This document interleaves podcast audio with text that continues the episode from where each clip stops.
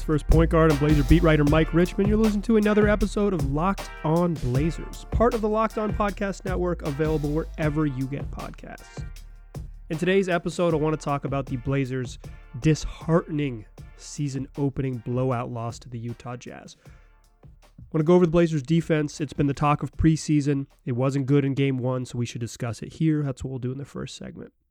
In the second segment, I want to discuss some other news and notes from the first game. Uh, there's there are more pressing concerns, or at least there are other concerns. I don't know if they're more pressing, but certainly other concerns than just the Blazers' abysmal defense in the opening game. And then I want to close out the show talking about Giannis Antetokounmpo. That's right. There is a, a, a rumor, a story linking Giannis back-to-back league MVP to the Blazers. And look, I I feel a certain type of way about it, but we'll get to that in the third segment. We can't listen, it's too big of a headline to skip over as much as I'd like to ignore it. But let us start with the games that mattered. We've been waiting for actual NBA games to happen. The Blazers finally played one, and then they got routed by the Jazz. This was this was just ugly anyway you slice it. Blazers lost 120-100. Damian Lillard went scoreless in the first half, finished with 9 points overall. Robert Covington finished with 1 point, did not make a field goal in his Blazers regular season debut. The Blazers were out of this game basically by the end of the third quarter. They finally waved the white flag for real with five minutes left in the game, but this was just a beatdown every every way you slice it. Utah got what they wanted. They stifled Portland's offense and then carved them up on defense. This was uh, a big and easy, emphatic win for the Jazz and, a, and an ugly one for the Blazers. Uh, they have 71 more. If you are familiar with this podcast, you know that I don't like to do recaps and previews of games. I don't think it's super valuable to go over quarter by quarter what happened in the game. If you are listening to this podcast, on Christmas Eve or Christmas Day or, or the weekend that follows. You watch the game and love the Blazers. You know what happened. If you don't know what happened, there are other places to find recaps. I don't think this podcast is best served doing that. So I'm not going to do that. I want to talk about trends. I think the what we learn from games and what we can sort of extrapolate moving forward is a more interesting and more valuable take. That's what I want to bring to you. I have, uh, I, am mostly saying this for new listeners, old listeners will know this, but I just, uh, recaps are not my thing. Um, there, I'm certain there are other podcasts out there that recap games, but that, to me, that's not value. And I want to bring value, I want to add value to your viewing experience, help you learn about the game, understand this team better. So here's what I did. I watched every pick and roll and every dribble handoff that the Utah Jazz executed during the first game and I charted how the Blazers defended it. Why, you ask, would I subject myself to watching the same blowout twice? Well, one, I'm a basketball dork. I love this stuff. And two, dear listener, I wanted to I wanted to help us both understand what happened in that game. There's been so much made of how the Blazers are going to defend this year. They wanted to come into the season playing changing up their defense a little bit, eschewing drop coverage and bringing the big man up in pick and rolls and having them at the level of the screen, which would involve the weak side helpers and have kind of five guys all connected, having more than just two people cover a ball screen, have it be more of sort of an aggressive team style. However, they got absolutely shredded doing that during the preseason, and it sounded like the time between Friday's preseason game and Wednesday's opener that they were going to kind of get back in the lab and say, well, we can't totally overhaul this defense. We need to introduce some of its new concepts that we tried to install during a short preseason with our old concepts that Stotts has been playing for seven seasons. Uh, mind you, he did not play drop coverage in year one, so miss me with that eight years of the same defense talk. It's just not true. Not like seven years isn't a lot of time, but uh, listen, I'm a stickler for specifics. So let's just go through how the Blazers defended pick and rolls. In the first quarter, the Jazz ran 15 pick and rolls or dribble handoffs. The Blazers dropped on 14 of them. It did not show, and I'm using the word show to mean the big man coming to the uh, to the height of the screen and sh- and like hedging, like a soft hedge to uh, deter the ball handler and then recover. They did not show on a single pick and roll in the first quarter. There was one switch. It was when Melo came in the game and there was a, like a 3 4 screen on the wing and Melo decided to switch it. Melo is the most switch happy player on the Blazers. It is easier to switch than fight over screens. Switching can be valuable, but it also can be a way to maybe not work as hard on defense. But again, in the first quarter, the Blazers dropped on nearly every single screen, and part of that is because I think Rudy Gobert is a non shooter and they wanted to treat him as such by clogging up the paint. But they did do some things that were new. They did help to the nail early on a couple. Uh, the first three pick and rolls, they dropped on all of them. They gave up a a floater, a missed wide open pull up jumper from uh, Donovan Mitchell, and then Conley hit a nice little kind of like pivoting uh, floater in the lane. Then they started doing something a little bit different, which is what I would call helping to the nail. And I don't want to get too X's and O's for you in here, but basically, what the, the, nail is the point in the middle of the court. It's it's a literal nail in the uh, in at the middle of the free throw line, and on pick and rolls, the Blazers, something they didn't do as much in past seasons, were helping all the way to the nail. So kind of loading up to where the screen was with the off ball defenders. That is new. That is the old concept of drop with these new concepts that they're trying to install. But like I said, the first quarter, all drop coverage. Second quarter, pretty much all drop coverage too. There were 16 dribble handoffs or pick and rolls that the Jazz ran in the second quarter. I charted 13 of them where the Blazers dropped. A couple of them with weak side stunts and these helping to the nail. So some of the new concepts installed, but still heavily drop coverage with three separate instances where they where they really showed. One coming out of a timeout. Very specifically, I think this is Terry Stotts doing some coaching. They kind of came out of a timeout Kanter showed really high on a pick and roll and then sprinted to recover back on Rudy Gobert. Uh, Gobert missed the layup and then got his own rebound and scored. So it was like the first act of defense was effective, but the entire act was a failure. So again, that's almost exclusively drop coverage again. Nurk showed on one, uh, or Nurk showed on two. Kanter showed on one of these, uh, on on one of these screen actions. In the third quarter, this is where an adjustment happened. I know that a lot of fans watch these games and say Terry Stotts never adjusts. I think Terry Stotts did adjust, and I think the team still sucked. And the I'm not absolving Terry of blame. Um, you your team comes out looking like the way they've looked in preseason and the regular season. The coaching staff deserves a bunch of blame. But uh, the blame but the blame should be clear. He adjusted and it didn't work. It wasn't that he didn't adjust. It was that it, that neither of the thing he started doing or the thing he moved to were effective in this game. In the third quarter, they uh, Blazers switched the very first screen action and then showed on back-to-back screens the first three screen actions of the th- third quarter. This is right out of halftime. This is a sign that there was a coaching adjustment and discussion about how they wanted to treat ball screens after giving up a cajillion points in the first half. So they did indeed ingest. Uh, there was kind of like a bad switch on the first ball screen, and, and they gave up a, a three from the wing. It it was off, but it was kind of just it was poor communication on who was taking what. That wasn't necessarily like a show or drop decision. I think that was just uh, two two little guys coming together and not figuring out who was going to stay where. They showed in the next sc- two screen actions. These were more traditional screen actions according to my chart here. They missed Jazz missed a really good look at a corner three on the first one after swinging the ball two passes out of the show. This is the problem with the Blazers trying to show and recover is that they might not just be fast enough and long enough on the backside to uh, to, to really hound people, particularly a team as as good as offense offensively as the Jazz are. And then in the second one, they uh, the Blazers help they showed on the screen, pulled in the help a little bit, and one pass away, Mike Conley nails a wing three.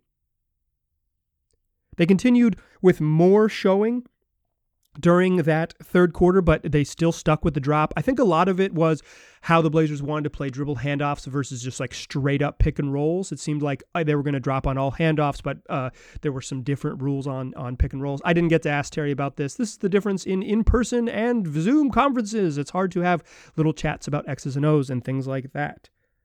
But all in all, in the third quarter, the Blazers uh, defended 15 dribble handoff or pick and roll actions. They dropped on 10 of them, with some helping to the nail, certainly some of that new and old concepts combined. They switched two of the screens, and they sh- and they uh, played a show or like a soft hedge on on three of them. Still, majority drop coverage, a couple with mixed in new schemes. Early in the quarter, they were showing. Um, I believe they it was a switch, show, show, and then kind of like a late switch. And by that I mean they had drop coverage and then they just decided to switch kind of late in the action. So they were they gave some more varied defenses in that third quarter. It didn't work. The Jazz still carved them up. In the fourth quarter, I only charted until the four and a half minute mark. That's when CJ Elleby and Keljin Blevins checked in. I'm sure the Blazers still played their defensive principles. It's just, it didn't seem valuable to you, dear listener, to chart those minutes.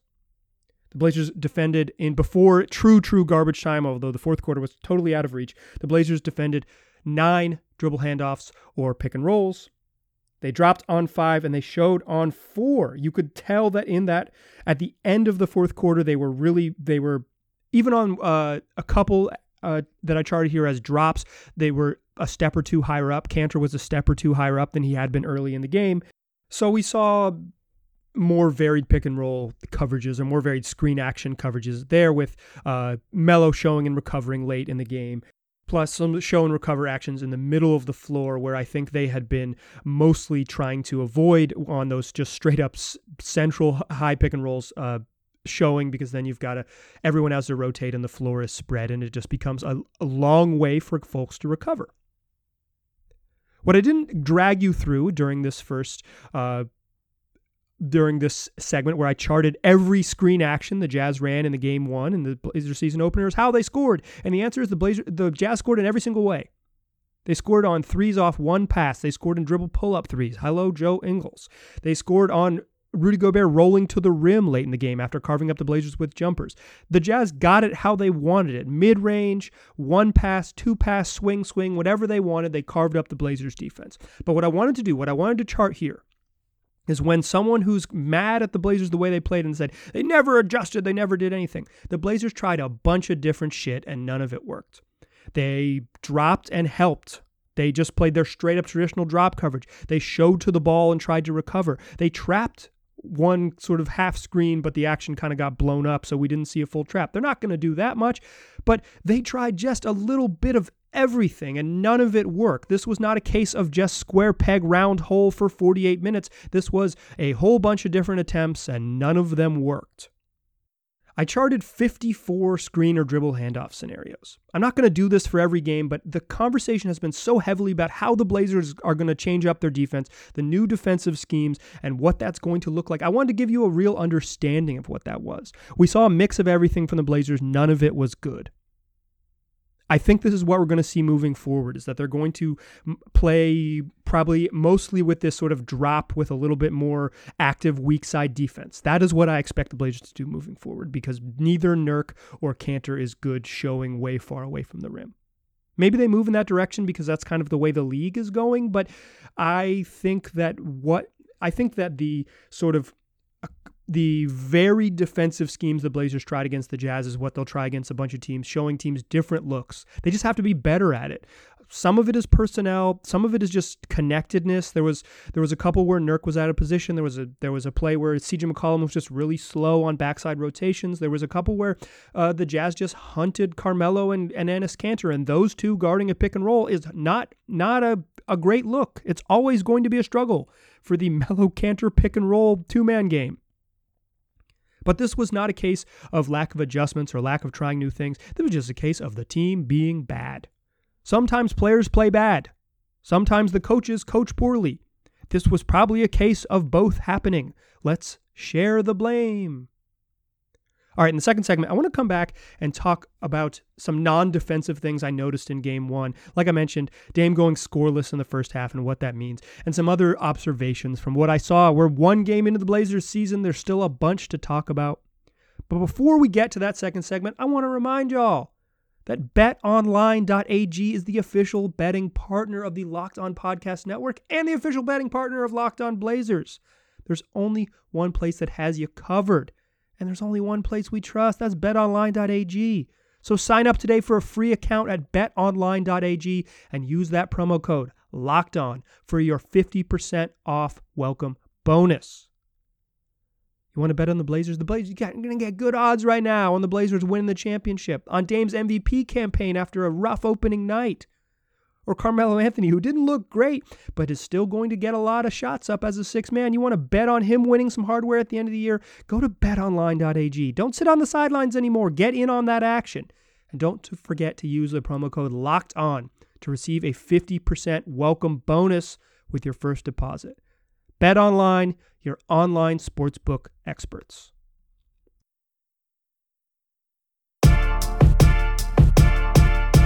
All right. Shout out to Dre Slaps, who makes the music for this show. You can find a link to all of Dre's work in the episode description for this episode. Appreciate you, Dre, and to everyone listening. Make sure you're supporting local music. Dre's Portland's own.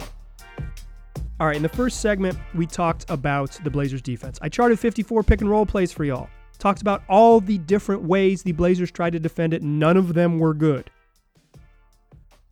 I have a couple stray thoughts here about the Blazers' um, non defensive, non pick and roll action, non screen action stuff. Uh, stray thoughts about the Blazers' first game. Let me just be upfront here. I'm not concerned about Damian Lillard's offense.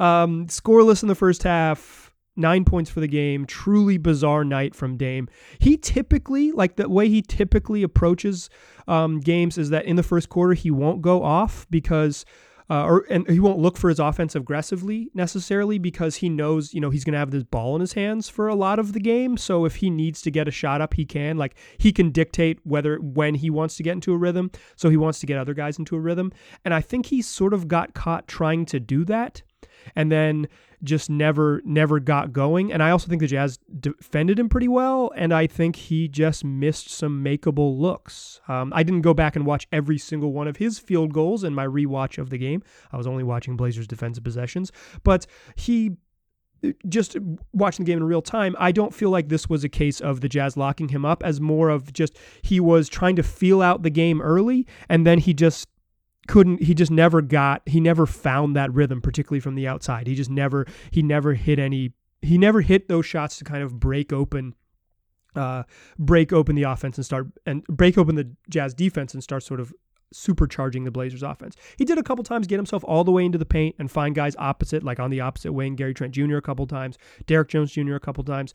I'm not worried about dame's offense. I think he's going to I think he's going to average close to 30 a game. This is going to be a weird anomaly. He's this is not the year that he that he starts averaging 16 a game and like um, you know falls off the map. He's I expect him to be more aggressive in game 2. I expect him to be um, a lethal scorer. I still think he's, um, you know, he's. I think he's the best point guard in the NBA. With all due respect to Steph Curry, so um, I, l- let's get that out of the way. I am not concerned about Damian Lillard's offense. I am concerned about some other guys' offense, though. Robert Covington didn't look like he knew where he was going to get shots in the half court. Um, he only attempted, uh, well, he attempted one two point field goal and drew a foul, but he, mostly was just kind of hanging out around the arc. Um, he just never seemed to like truly, truly get involved. And I think part of that is because the Blazers wanted to run more and they wanted to get Covington and Derrick Jones Jr. Um, some easy buckets in transition, but they could not stop the Jazz from scoring. And so they never got a chance to run. Uh, the Blazers also couldn't rebound. I think that is a big concern. A lot of people have just pointed to the raw rebound numbers, but I'm going to remind you that the Blazers shot 40% from the field 37 of 92. That's right. It's a regular season. I'm reading the box score. 40% from the field. There were a whole bunch of bricks available for the Jazz to grab. So I'm going to ignore the Jazz defensive rebounds. Those are not, that, that is not a meaningful number to me. The meaningful number to me is 26.1. That is the percentage of offensive rebounds the Jazz grabbed. They grabbed over a quarter of their misses. That is a problem. The Blazers were bad on defense in the first action and then allowed the team to rebound more than a quarter of their misses, that is an issue. That to me is a problem. I'm much more worried about the def- the Blazers finishing possessions. They were a bad defensive rebounding team last year. They were a really bad defensive rebounding team in night 1. The raw defensive numbers don't tell the story, but that offensive rebound percentage is frightening. You will not win games allowing defenses, allowing opponents to grab a quarter of their own misses. It's Rudy Gobert dominated this game. He was just so much better than Jusuf Nurkic. Uh, Nurk looked, he did not look good again in this one.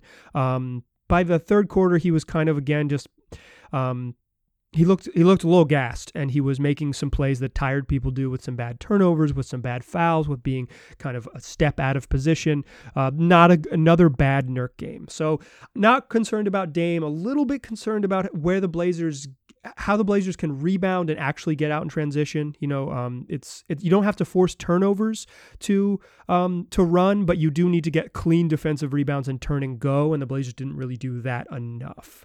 Um, Derrick Jones Jr. looked fine. Uh, the starting lineup really got cooked in the third quarter, but they were okay in the first quarter. So I'm not it's too small of a sample size for me to worry about that group. Um, but they're the numbers behind that five man unit don't look good, y'all. Um, I am a little concerned about the second unit.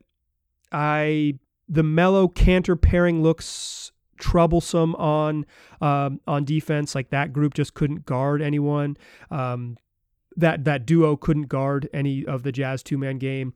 Uh, the, that off the offense sputtered again there too. Um, Anthony Simons did not play in this one, sat out with a hamstring injury. So we didn't get to sort of like who's going to play backup point guard, uh, CJ or Ant. It was CJ, but I also still think it would have been CJ even if Ant was healthy. Melo started ice cold in this game. He ended up uh, with you know 15 and four. His uh, his plus minus wasn't that bad compared to the rest of the team. But if you watch the game, his offense in that first half really bogged this team down. Um, this was a bad Gary game. Uh, Rodney Hood still just doesn't look totally healthy and ready. I just the second unit right now is is I thought this was going to be eventually a strength of the Blazers, and I think it will be.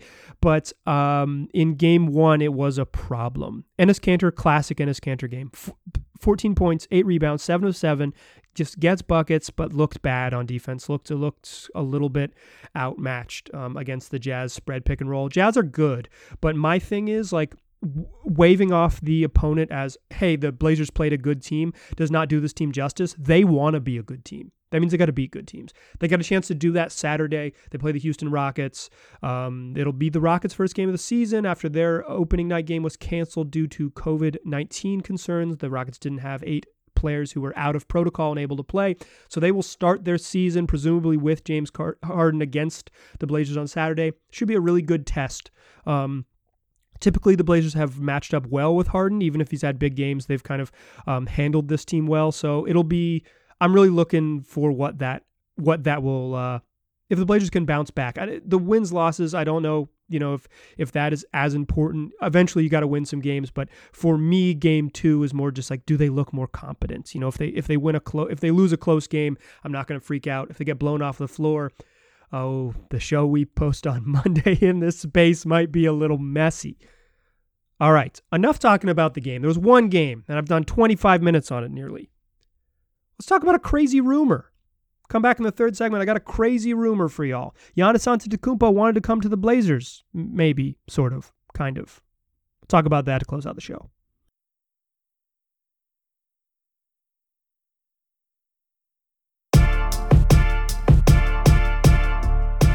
A pass first point guard. Still Mike Richman, you're still listening to Locked On Blazers. You like hoops? Well, you're going to love Locked On Women's Basketball.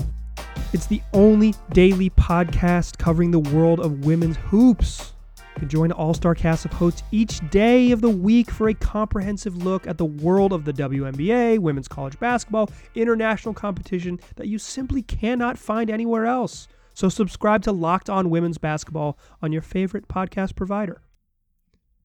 All right, so we talked Blazers defense. I charted all the pick and rolls.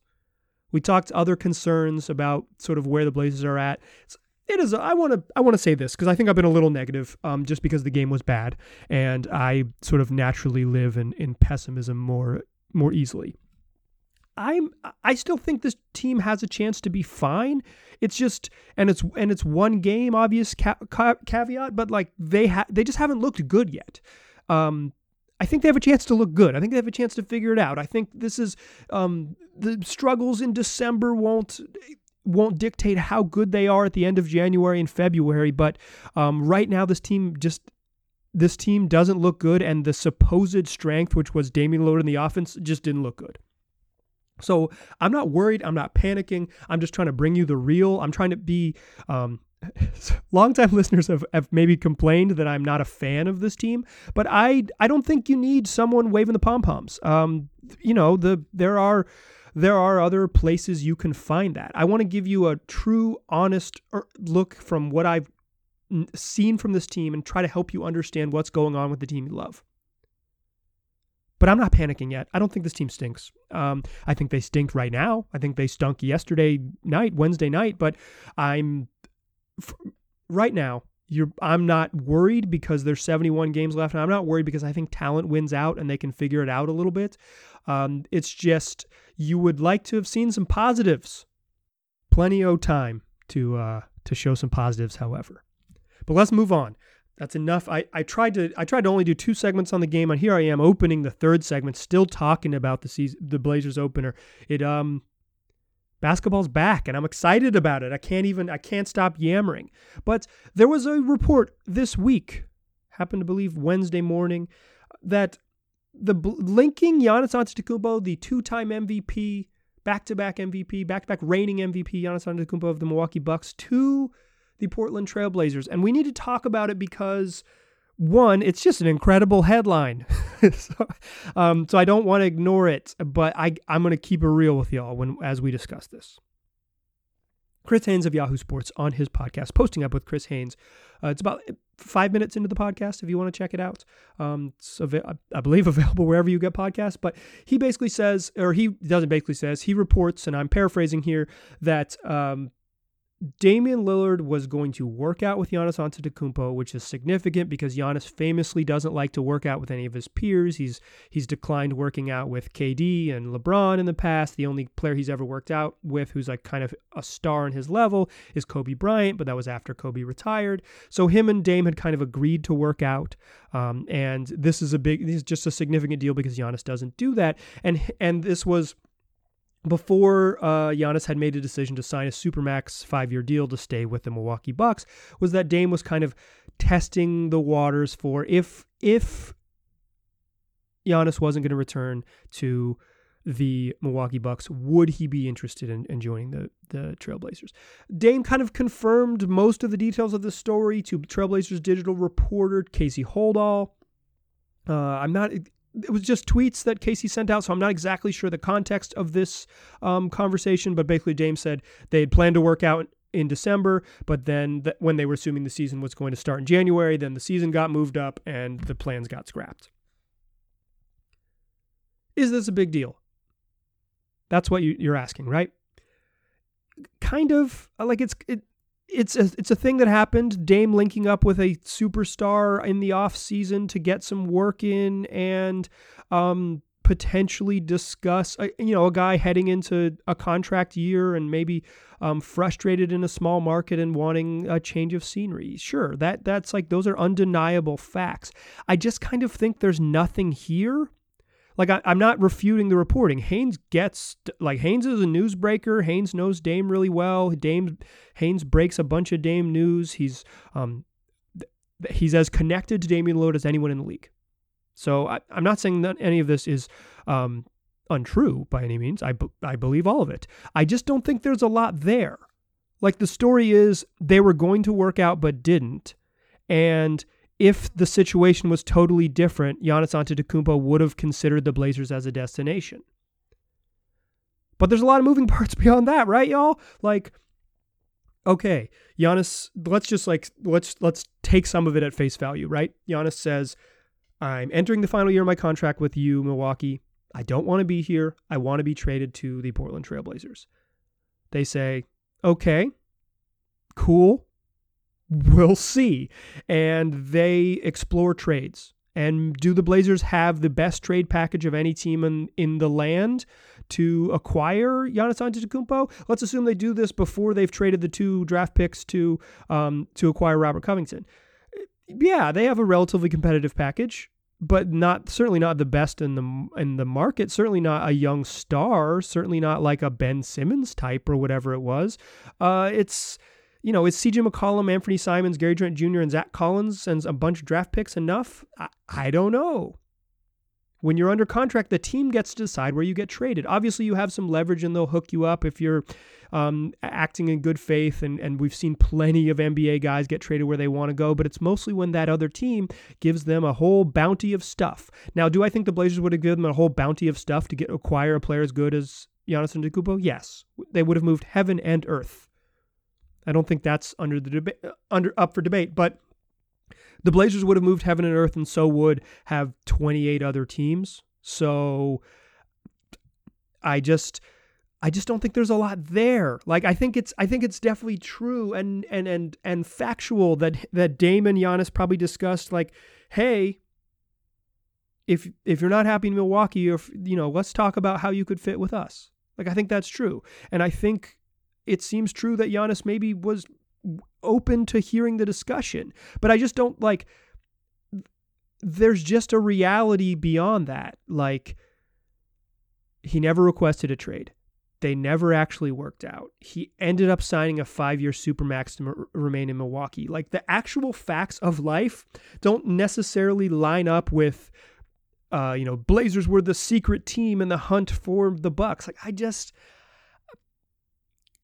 I think all of it's true, but I also don't think that it's like this I don't think it was that close. I think it was more like Damian Lillard has relationship with very good player and they agreed that it would be fun to play together. It means it could come up again in the future if after 5 years or you know at the end nearing the end of this contract if Giannis wants out um, it it's I think it's good that Damian Lillard has relationships and is is doing some semi recruiting of other stars. That's how you, um, at some point, it's how you have to get good in the league. It's just the the fact of how the NBA works. You kind of need two top ten players to team up to win a championship. So yeah, I think again, I would uh, I am not saying that this that there's not that this report is fake by any means. I believe it to be 100% factually true. I just think that it kind of is it's almost operating outside of reality. It's operating in like a space that doesn't exist. If this uh, if these three other things happen, then this third thing could happen or this fourth thing could happen. Uh, I it's it is really interesting and it is noteworthy and and and and it's why I'm talking about it right now. It's why I'm spending 10 minutes on it right now. But it's just, it's kind of outside of what actually exists in the world. So I, I kind of see it as a nothing burger. A delicious, well dressed, well prepared nothing burger. But th- to me, there's not a lot there. Don't, I'm not I'm not stopping you from getting excited about this. I'm not stopping you from looking ahead to whatever 2024 and saying, well, what if, what if Dame will be 33, Giannis only 30? Could it happen? I'm not stopping you from doing that. I'm just saying, like, the facts of the situation is that Giannis Antetokounmpo didn't demand a trade. He didn't leave Milwaukee. He didn't sign a short-term deal. He didn't. Um, he didn't even allow. He didn't even really get them to start exploring trades. Reportedly, the the Bucks were, if Giannis had said he'd wanted out. They were going to trade him. That's uh, reported in the Athletic by Sam Amick. Um, so certainly there's some smoke to this, or there's some fire to the smoke. But um, the we, know we have we know how this the story ended. So like the reporting in hindsight maybe doesn't. Um, I don't give a lot of credence to like, hey, this could have happened because um, we saw how it went down, and the dude remained loyal to his team Dame's really loyal to the Blazers. Um, boy, howdy, Giannis and Dame would be a really good pairing. But I think that's that's as far as I'm willing to go right now. Is to say yes, those two together, that's a championship quality duo. That team competes for a championship every single year they're together over the next handful of seasons. No doubt about it. All right, like I said, the Blazers have another game. We're going to get to talk about another game. You could if you listen to this podcast, you can tell I'm hyped for the NBA being back. I'm going to watch a whole bunch of basketball on Christmas Day and over the weekend. Talk to you on Monday about what the Blazers did in that game against the Houston Rockets. We've got uh, a fun guest next week. Haven't nailed it down yet, so I'm not going to fully tease it out, but on Monday, I'll tease that out to you once I confirm. We're doing Mailbag Monday next week. Get your questions in at Mike G. Rich on Twitter or lockedonblazerspod at gmail.com if you want to ask a question for our weekly mailbag show. Tell your friends about this podcast. The season is here. It's time to it's time to get excited. Even if the game one wasn't fun, there's a, there's 71 more. So help help uh, me grow this community. Tell your friends about Locked On Blazers. They can find it wherever they already get podcasts. Appreciate you listening. Talk to you soon.